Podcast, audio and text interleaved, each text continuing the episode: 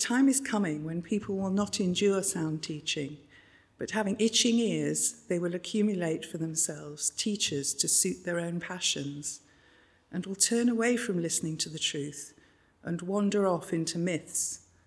As for you, always be sober minded, endure suffering, do the work of an evangelist, fulfill your ministry.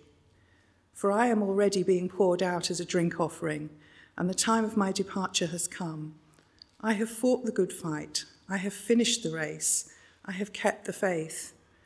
Henceforth there is laid up for me the crown of righteousness, which the Lord, the righteous judge, will award to me on that day, and not only to me, but also to all who have loved his appearing.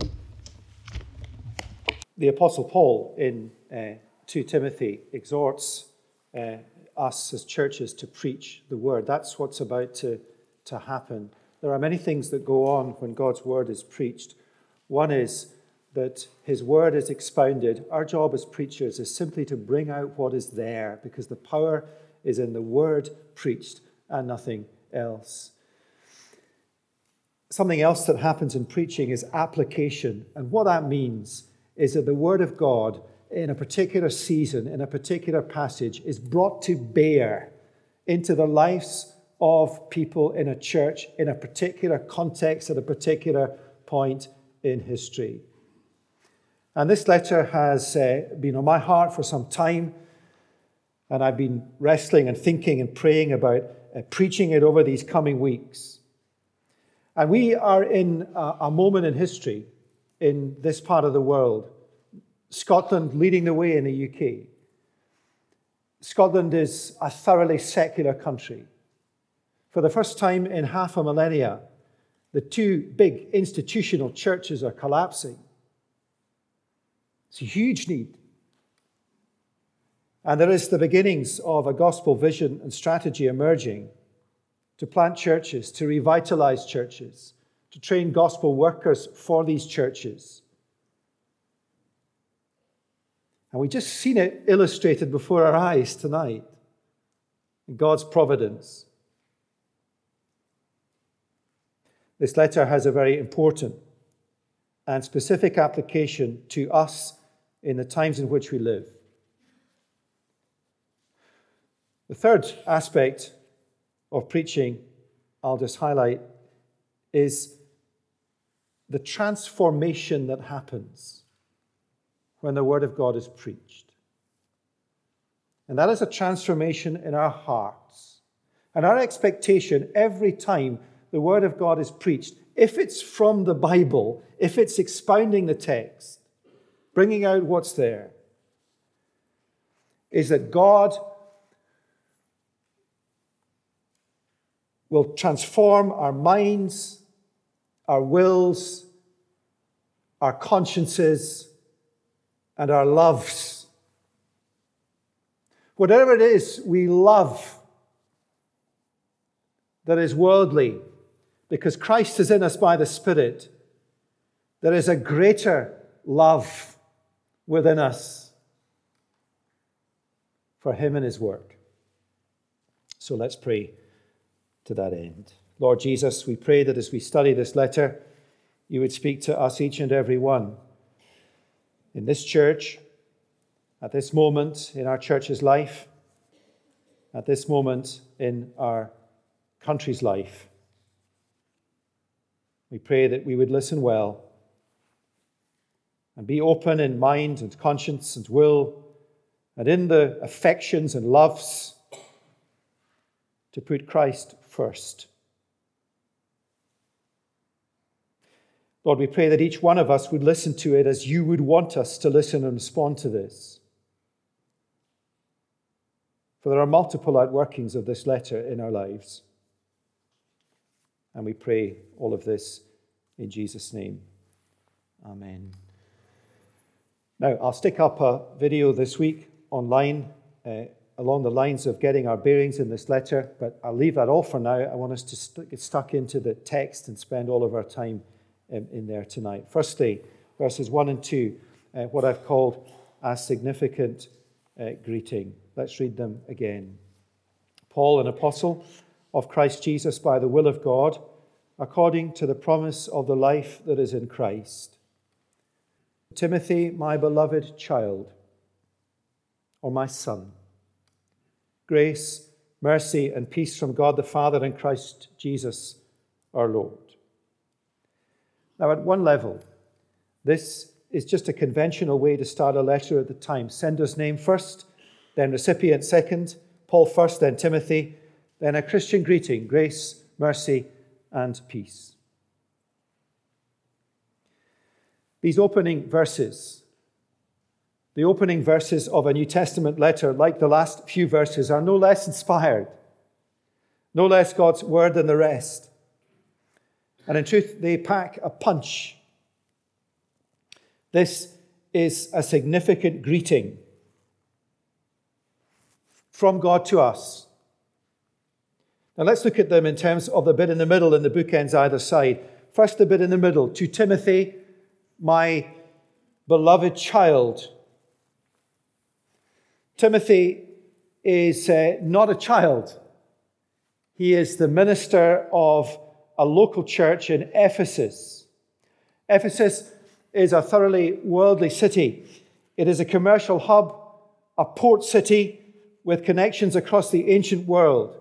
It is a center of pagan spirituality and immorality. Paul the apostle planted a church there. Timothy is now the minister in leadership along with a number of elders. The apostle Paul is Timothy's uh, mentor and fellow gospel worker. There is a strong bond between them, a deep affection. Timothy, my beloved child. Now, the letter is to Timothy, minister of a local church in Ephesus. He is not an apostle. Timothy is not an apostle. He is uh, one of the first generation of Christian ministers after the apostles. To Timothy, to Timothy, whose names can we slot in alongside him? Roger, Jay, and me for a start. Full time vocational elders and Chalmers. That's who a minister is a full time elder who serves in a church as their job, their vocation. Timothy has been minister of the church for a number of years. I've been minister here for 15, Roger 7, Jay 4. So we are under the spotlight in this book. As are all the elders of Chalmers, Timothy may have been given an overall leadership role in the church, but he leads corporately with all of the elders. We know that from Acts 20 when Paul summoned and spoke to the Ephesian elders. That was before Timothy's appointment. And one of the things that Paul instructs Timothy to do in this letter is appoint others to lead. Elders are elders, whether they are vocational or serving alongside other work. The qualifications to be an elder are the same, the key responsibilities are the same. Whose name can we slot in alongside Timothy, Roger, Jay, me, all of the elders? Or someone starting out as a minister or as an elder. Yesterday, I had the privilege of preaching at Alex Warren's commissioning as assistant minister at a church down in England. Many of you will remember Alex and Francis from their time here. Recently, Craig Henry was appointed an elder in Chalmers. He is in the frame too. We can slot in the names of people in Chalmers, men and women who have leadership roles, like small group leaders, or people leading children and youth work, or the people training for vocational gospel ministry, men and women or people God is calling to serve in a leadership role. Now, don't default to think they're under 30. They might be 40 or 50 or 60. The local church has the responsibility to identify such people and entrust responsibility to them, but they are always and only people God has called. And remember, these letters, though addressed to Timothy, are for the whole church. They would have been read out in a church meeting like we are doing exactly now. And if this is what is expected of leaders in a church or aspiring leaders, we all need to know that, that we might. Now, in the past, I would have said this hold them accountable. And that is right, isn't it? But now I would say, as I get longer in the job, to pray for them that they would keep going and keep faithful. To Timothy. Now look at the bookends either side. First, what comes before? Paul, an apostle of Christ Jesus by the will of God, according to the promise of the life that is in Christ. Paul is writing to Timothy and us as an apostle. So this letter is not a minister writing to another minister. It's the apostle Paul writing to Timothy, the first generation of Christian ministers, and all who will follow in his footsteps. The apostles, like Paul, had a special role. They speak for Jesus. What the apostles wrote about Christian ministry is what Jesus says ministry is. What they wrote is authoritative, it is timeless. Now, what's the significance of this? That we are told what to do.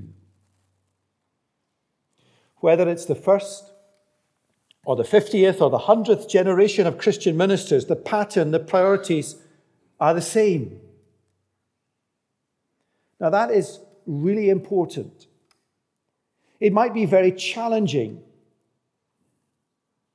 to be told what to do when it's hard but it is wonderfully encouraging and enormously liberating to know what to do. Particularly so in difficult times for the church, when we are tempted to try something else, whether because it's easier, less opposed, or because we think it might be the silver bullet. So, Timothy, or who whoever's name we put alongside him, to everyone engaged in Christian ministry, to those who aspire to that in response to the need, to the church in every generation, we know what to do because we have the apostles' teaching. Not just the content of the gospel, but the patterns and the priorities. Now, what comes after? What's the other bookend in the opening greeting? Grace, mercy, and peace from God the Father and Christ Jesus our Lord.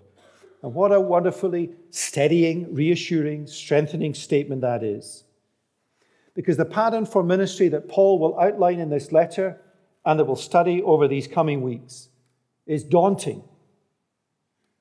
Ministry is a serious business. That is the tone of the letter. But that needs to be balanced or buttressed, might be a better word, by what Paul says about how the gospel makes ministry possible. And not just possible, thoroughly so. And worthwhile. And not just about worthwhile on balance, but immensely so. And joyful. Wonderfully joyful. How is ministry possible? Worthwhile and joyful because of grace and mercy and peace from God the Father and Christ Jesus our Lord. So, Timothy, loved. Remember, these are the apostles' words to Timothy, my beloved child. The apostles' words are Jesus' words. So, to all in Christian ministry, in that wide sweep of what that means, and to all who aspire in this generation to that calling, my child, my son, daughter, loved by Jesus. So, whoever is in the spotlight, Your ministry is patterned on the apostles' teaching. You know what to do, and it is buttressed at your back. Father, Son, and as we'll see, the Holy Spirit, all that you need to do it. Second, Paul's thanksgiving to God for Timothy's sincere faith and commitment and example uh, to him. Let's read these verses again, 3 to 5. I thank God, whom I serve as did my ancestors, with a clear conscience. As I remember you constantly in my prayers night and day, as I remember your tears, I long to see you that I may be filled with joy. I am reminded of your sincere faith, a faith that dwelt first in your grandmother Lois and your mother Eunice, and now I am sure dwells in you as well. What are Paul's first words after the greeting? I thank God I thank God. This is the apostle acknowledging that behind the apostles is Jesus and God, that everything that Timothy is and all that he has done and accomplished in ministry is the work of God in his life. Now, Paul had many reasons to thank God for Timothy, for his partnership in the gospel through some of the toughest times for Timothy's willingness to go where Paul sent him to Corinth, to Philippi, to Thessalonica, now Ephesus, tough assignments. Yet Timothy willingly went out of concern for these churches. Paul said of Timothy, this is Philippians 2, I have no one like him, no one else who will be as genuinely concerned for your welfare as Timothy. For others seek their own interests, but Timothy never does. Paul says, You know Timothy's proven worth. Paul has many reasons to thank God for Timothy, but what is the reason he gives here to thank God for Timothy? What is the reason? And this is Paul's final letter, his final letter to Timothy, his final letter to the church. Paul is about to be martyred. What is the reason he gives thanks for in Timothy's life? Is it his great gifts? No. It's his sincere faith Look at what he says. I am reminded of your sincere faith, a faith that dwelt first in your granny and your mum. So ordinary and so powerful and so real as he brings Timothy back to basics. Before he says anything to him about his ministry, he brings to his mind, Paul's own mind, and to Timothy's mind, his sincere faith. Timothy, your faith is real, it is authentic. I'm not going to call you to ministry before I first call you to me. You're a real Christian. Uh, at Alex's commissioning service yesterday, uh, the text enabled me to say something uh, that could easily have been unsaid and was a little cheeky to say as uh, I encouraged them that their minister, uh, their new assistant minister, was a Christian.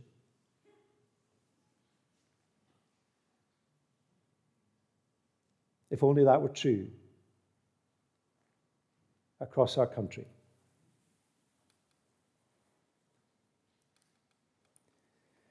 I was able to remind them, and we heard it when Alex spoke, that he had received grace and mercy and peace, that the Holy Spirit dwells within him. You are a Christian first and a Christian minister as a consequence of that. The basis of all you do, Timothy, is your sincere Christian faith. So, Timothy, whatever you do in ministry, keep feeding your faith, keep growing as a Christian. Never, Timothy, let devotion to the Lord's work surpass your devotion to the Lord. And behind Timothy and behind Alex, the blessing of Christian parents and grandparents who pointed them to Jesus. That is not true for everyone, but for those of us brought up in Christian homes and families, we thank God for that and for the others who've been a significant spiritual influence in our lives. How thankful we are to God uh, for them. And then we take our turn as grandparents, parents, or as an older Christian to teach the next generation about Jesus. So, Timothy, or whoever's name is alongside him, someone who's been in ministry, an elder for many years, or someone starting out or aspiring to ministry or feeling that God might be calling them, whatever age they are, attend first to your faith. Keep on growing in your faith. That is the basis for your ministry. So, Paul thanks God for Timothy's sincere faith, but also he evidences his commitment and example uh, to him. Now, Paul's commitment to Timothy is clear in the New Testament. He is his mentor. Uh, he teaches him, he prepares him for ministry, he supports him in ministry. And interestingly, then he sends him away. He writes to him to affirm and encourage him, but also to say direct things to him if needs be. And Paul's commitment is to pray for Timothy. He, he writes, I remember you constantly in my prayers night and day. Prayer is the indispensable component of nurturing another because not to pray is to conclude that we are able to do what we are not able to do, and they are able to do what they are not able to do. People in ministry need to be prayed for desperately. Those of us in ministry thank God for the people that pray for us. Please keep praying. And I hope studying this letter over the next few months will inspire us to pray for those in ministry or who will be in ministry and teach us what to pray for them. Paul's commitment to Timothy is also an example to him, and that's a feature of this letter. As Paul exhorts Timothy to a pattern of life that follows his own example. Follow my example, uh, Paul uh, says. To all who are in Christian ministry of whatever form or aspire to be. Follow the apostles' example. Here's a quote from later in the letter My teaching, the apostle, my conduct, my aim in life, my faith, my patience, my love, my steadfastness, my persecutions and sufferings and that'll work itself out in the middle of 2 Timothy chapter 2 when he says a Christian minister is a soldier, an athlete, a farmer, a worker, a servant, a lover of God.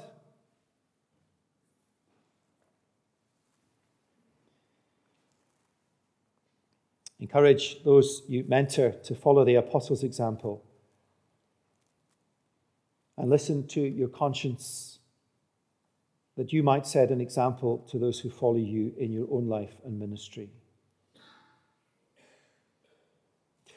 Now, before we move to the third point, verses 6 to 7, and we're remarkably on time tonight.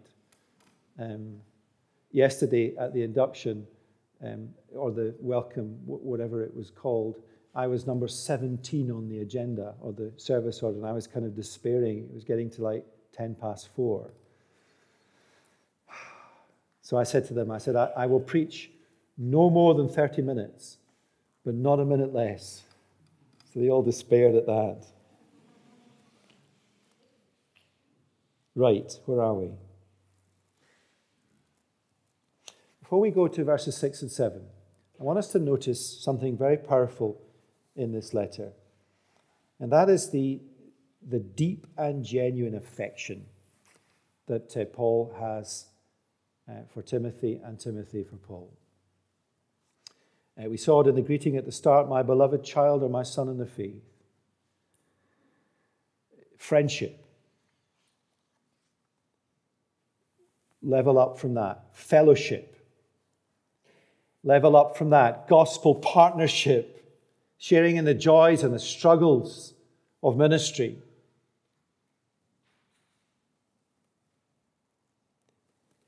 and entrusting ministry to others, one generation of pastors doing what they can to help the next generation, while at the same time being inspired by the next generation to keep going in their generation. I would increasingly get the sense that the younger generation, many of you here tonight are in the younger generations, that's where the clarity is, that's where the, the, the zeal and the passion is, inspiring us to keep on. And there are tears. I remember your tears. And there is joy. I long to see you that I may be filled with joy. And there is the added poignancy in this letter that Paul, although he expressed his longing to see Timothy again, that he would not this side of eternity, as he knew the end of his life and as events transpired, Paul would shortly be martyred. How Timothy and the church at Ephesus would have treasured this letter. One of the privileges, and it is a real privilege, that God has afforded us all as a church, it's a costly privilege, is to train and send out gospel workers like Craig. And did we not welcome him with a non manufactured, genuine affection and love tonight? Yes. national and gospel partners. People like Ali and Noreen. As the years have passed, there are many people invested and trained and sent out, and God willing will be. As a church, thank God for His grace gift to us to know something of the affection of gospel partnership of tears and of joy. It is a real privilege to have been given that ministry of training and sending as a church to embrace together. Now, third, verses 6 and 7. Paul's exhortation to Timothy to fan into flame the gift to preach in the power of the Holy Spirit. Let's read these powerful verses. For this reason, because of your sincere faith, faith comes first. Faith is the buttress, faith is the undergirding.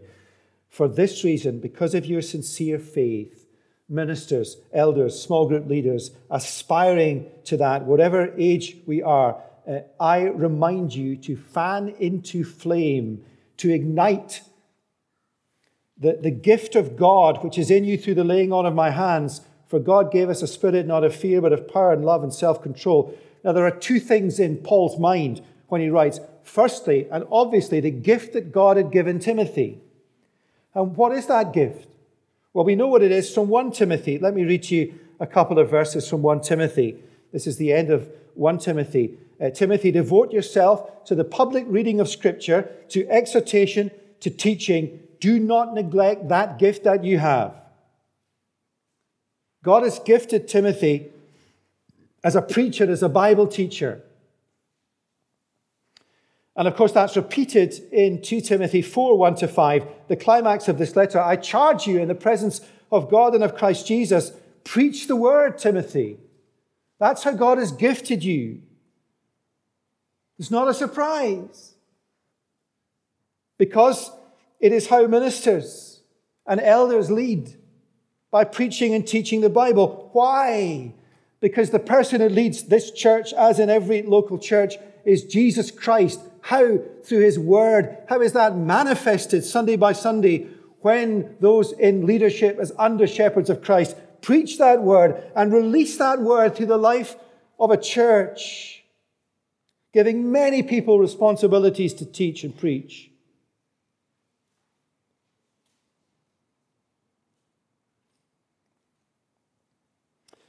The second uh, thing in Paul's mind is the occasion that Timothy was uh, set apart, welcomed as a pastor at Ephesus, when the elders in the church at Ephesus and Paul laid their hands on him. That's what that is about.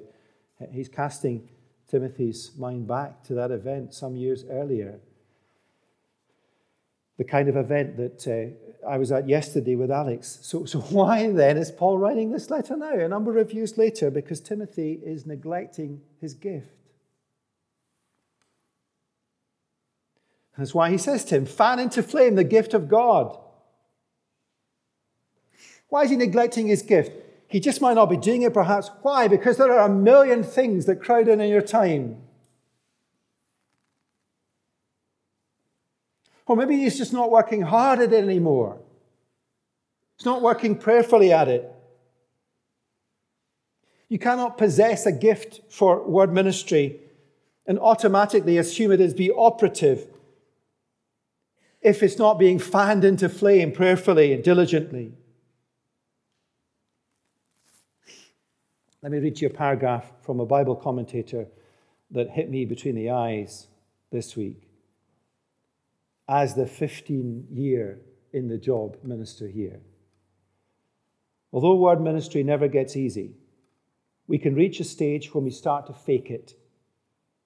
We become good enough at making it look like we have done the hard work on the text so that the congregation thinks we have actually put in the hard, prayerful work that is required. How real is that?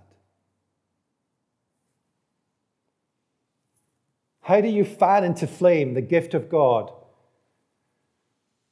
If you have a Bible teaching gift, and there are many in this church do, some have a preaching gift that will issue in the future in ministry, whether full time or not. How do you fan it into flame? You use it. You use it. Practically, how do you keep working hard at it and prayerfully with the word? Don't do it alone. One of God's greatest gifts to his church is corporate leadership. You know, Chalmers is so much safer.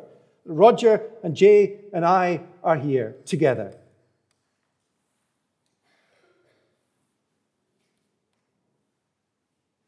Why?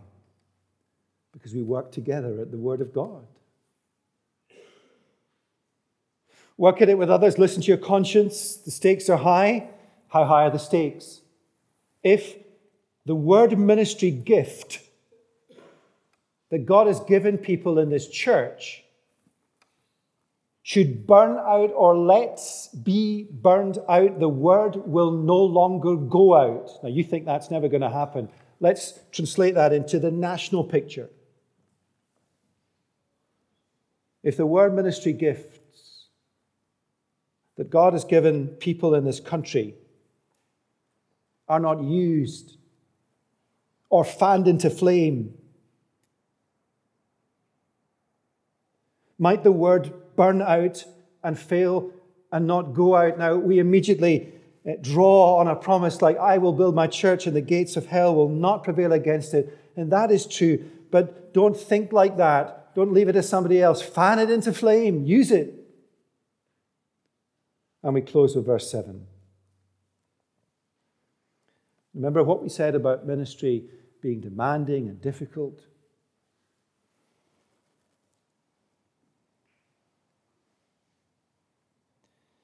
Or costly? I mean, who'd want to be in Christian ministry in 2025 in the UK? Whether it's as a full time elder or as a small group leader, who'd want to say no to this and yes to that. And so we come to the encouragement of verse 7 For God gave us a spirit not of fear, but of power and love and self control. How do we fan into flame the gift of God? We use the gift, we work at it with others. We pray for preachers, for pastors. We ask them to pray for us. But most important of all, through dependence on God, for God gave us a spirit. This is the indwelling Holy Spirit. You see the two brackets tonight, verse 2 grace and mercy and peace from God the Father and the Lord Jesus Christ, and now the Holy Spirit within us. God gave us a spirit not of fear, but of power and love and self control. Why is he saying he didn't give us a spirit of fear? Timothy, Timothy, Timothy, the envoy to Corinth, the envoy to, to, to Thessalonica. There's no one like him says the apostle. Yet he's afraid. Not because he's timid, because he's normal. One of the things that I said at the uh, induction yesterday, uh, one or two of you have rumbled me because uh, you watched it online. I didn't know it was online. He said, I've never managed to convince the congregation at Chalmers how fearful and timid and clay like and fragile and weak we ministers are. Oh, they don't think so because you stand up there with the gift of the gab. There is not a single person who trains for ministry here who is secure and confident in themselves and in their character. If they were, that just wreaks havoc.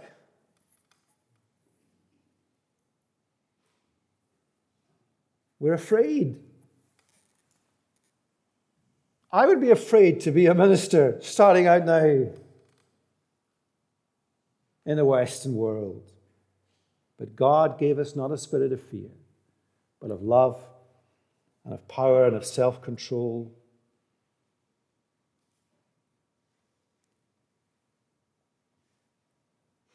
Power, to strength to keep going. Power when you preach the word to change people.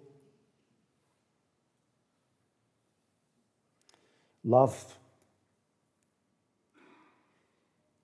You will exercise your ministry loved by God. That is a felt, experienced love through the indwelling Spirit, knowing Jesus' love for you. Experiencing his love will issue in love for people you serve, such that you would never stop preaching the word to them because you love them. And the Holy Spirit will give you self control. Self control to take time off when you should, self control to work harder if you should. Self control, better translated, is keep your head. Keep your head. Keep your head. Keep steady. Ministry is a very serious business. That is the tenor of the letter. Yet, in dependence on God, it is possible, not just possible, thoroughly so. It is worthwhile, not just worthwhile, not just worthwhile 51 to 49%. It is immensely worthwhile. And joyful, yes, really wonderfully uh, joyful. In the past, preaching on 2 Timothy, in our context, in our country, in our history, the application would be to a small number of people who would end up doing a job like me. But one of the things that's happened in the church in our day, where the challenges that are vast, is, is, is ministry amongst all of God's people. How many people in this church are engaged in word ministry or will be. Many, many people. And let's pray that God will use this letter to help us all fan into flame the gifts that God has given us. Let's pray together.